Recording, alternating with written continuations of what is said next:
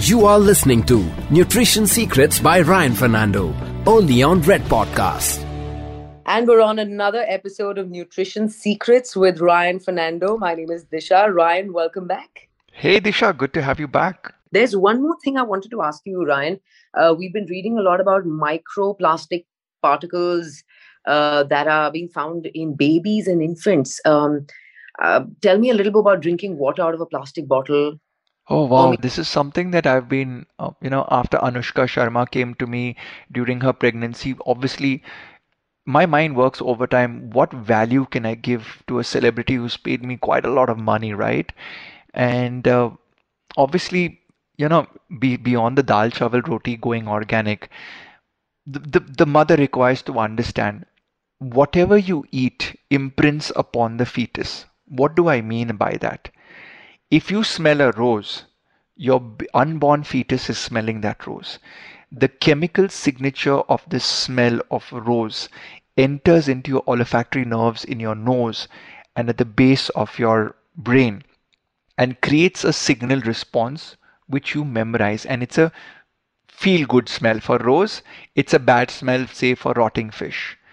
The baby is able to imprint these smells too same goes for the food that you eat. Same goes for the water that you drink. Mm. So, what I tell parents is that, and it doesn't start after the baby is conceived, it starts around. So, a woman's born with a finite number of eggs.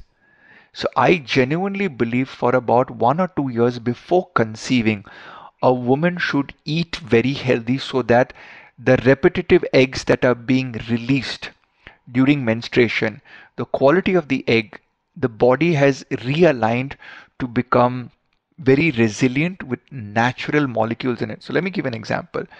Let's say I don't want you to drink from a plastic bottle. And and what's happening is a lot of our plastic bottles are made thinner and thinner. They're kept in the sun or they're subjected to heating or they're subjected to UV radiation and they're not UV treated. So the plastic leaches, which means the plastic jumps into the water. And these plastics are known to affect fertility at the first stage of conception. It's also after you conceive, they are finding out that plastics can be found as the fetus is being assembled. So, which means as you go through the first trimester, second trimester, third trimester, imagine you're building a new house. The baby is a new house. You're adding new raw materials. You know, you build a new house, you have bricks, you have steel, you have cement, you have marble, you have glass, you have RCC. The same thing with the fetus. What the mother eats is what the baby becomes. So in in such a realistic scenario, I mean we've gone from aging now we've gone to fertility, but the quality of food that you put into your body, if it's high in toxic metals, toxic chemicals, these are going to trickle into your body and because you have a very powerful liver it's not that you know you go to a restaurant you eat something and you drop down dead because the body has the ability to take I believe, years of abuse. But when we do these blood tests of the heavy metals or we do the poop analysis for your microbiome, we are able to determine what are the toxic chemicals dumping in. Now, plastics, so far, this shall be honest, have not been able to test for plastics in the human gut or the human okay. blood. But high end research globally is pointing out that this is a phenomenon that is happening. Yeah. So I tell people don't microwave your food, don't use microwavable plastics when you're conceiving or having a baby or carrying a baby to term. Try and go natural. I, I feel we should drink out of stainless steel or drink out of maybe porcelain or if you want to be really a Puritan, drink out of a silver glass. Then people ask how much of silver, how much of copper. Now, there also you can get heavy metal toxicity from mm. everything from gold to silver to aluminium to, to copper. Uh, aluminium's the worst. Aluminium brings upon a mental deterioration with Alzheimer and dementia.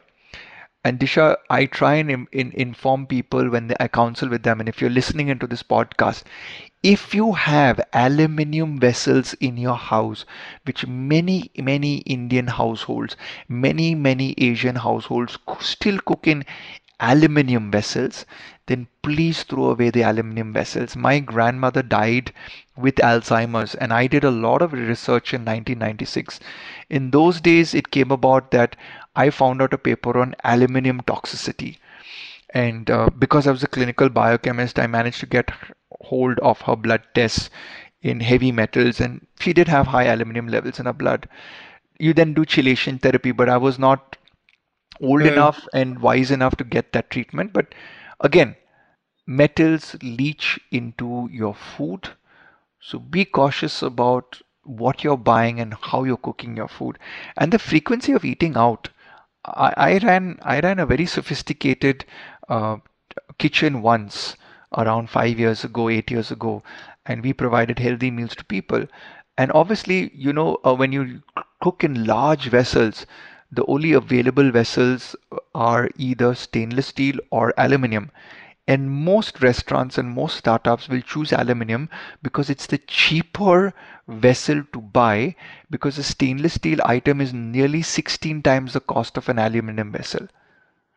So most restaurants do not invest in high grade, surgical grade, food grade stainless steel. So I think these are small, small things that, you know, if people become um, aware, you know, they can do something. Speaking about metal allergy and uh, since you mentioned your grandmother, traditionally in India, uh, or how we used to eat our foods, uh, high on millets, more on vegetables, organically cooked, there was a lot of science behind the metal used for a particular kind of food.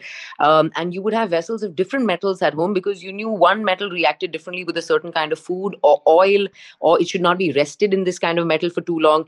Um, is that something that you think people should revisit and reacquaint themselves with? That science and that knowledge?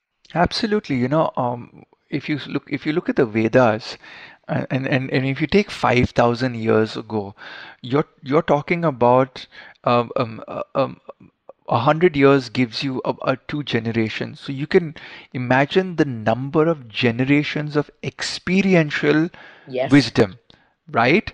So, for example, I know if I have ginger and honey, I'm able to slow down the progression of a sore throat. Now that's conventional wisdom, which maybe I learned yes. from my grandmother. But when you pass it down to the next level, somewhere along the line, there's also a scientific study being done on that. How ginger attacks the cold virus in a petri dish and doesn't allow it to multiply. But coming back to what you asked, I definitely believe that there is some wisdom on how foods react with different metals. Right. I think because of convenience, the gas stove, and uh, the woman going to work now Yes. The, the the focus on preparation of foods in the kitchen have become more of convenience outsourced from the restaurant or domestic help or cooks. Like even in my house there's a cook who comes and cooks for us and all. And the people that do that may not have the highest caliber of awareness of what to do. And therefore you have a certain set of vessels where you're not focused on the metallurgical science, but you're focused on the convenient science of how it's being prepared. Yes. Uh, it's a little difficult to get into that old age thing. Okay, you're going to have a mud vessel to cook your rice and a copper vessel to cook your certain dal. Ryan, even storing water in a uh, mitti ka matka, you know, because the plastic bottles that we store our water in, the cans that come in microparticles of plastic that we were talking about, do you think that's something people could consider switching over that basic plastic base into, say, a mud matka with a tap attachment which comes these days or maybe copper uh, what do you suggest? So i break it down by like how i keep thinking of it okay? Um, if you get your water tested the borewell water and your public tap water supply and it doesn't contain any trace elements of fertilizers or pesticides then that's the first level of water that you can pass through your home candle filter and uv filter Okay. Once you've filtered that, you can then dump it into candle filters, which are the porcelain earth, diatomaceous earth filters, or you can dump it into a matka pot. And then from there, you can drink it where I believe that the mineralization of the water happens again to a certain extent. If you're like me and you're not confident about the borewell water, the public supply where I stay, then my dilemma is I still get the bubble top water, which is in plastic. Yes and then I pour that into a candle filter, stainless steel filter with candles inside, and I get the organic mineralization of it. but I still suspect that the microplastic from the bubble top is coming in. See, we we can't live in an ideal world unless we live on a farm and draw on water with a matka uh, pot and pour it directly into a boiling pot of water, and you know that that well is not contaminated by chemicals right. from the nearest three to four kilometers. So it's a little difficult in today's world to be um, a Puritan. So what I say is that you know utilize your blood test levels to tell you are you cleaning up well? Uh, do you have heavy metal toxicity? Do you have high liver enzymes? Do you have kidney enzymes that are gone kidney readings that are gone haywire?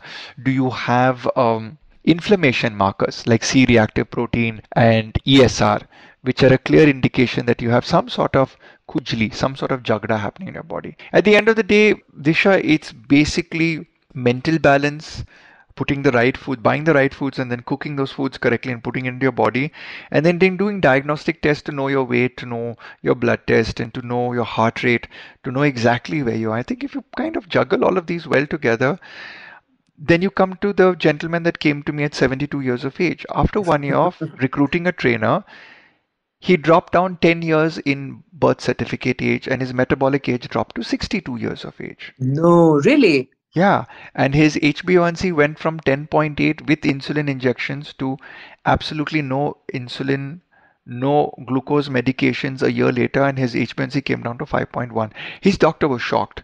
And what we bought about in this gentleman was exercise in fasted state. We moved into intermittent fasting. He ate only two meals a day, which he was eating three meals a day as a Mangalorean. And uh, he just like uh, lost about 15 kgs of only fat and gained 1 kg of muscle and full kudos to the trainer because the trainer really monitored him well. And as a dietitian to him i put everything in properly for him with my team. And uh, he just followed it to the t. Thank you so much ryan. Bye disha. Bye ryan you are listening to nutrition secrets by ryan fernando only on red podcast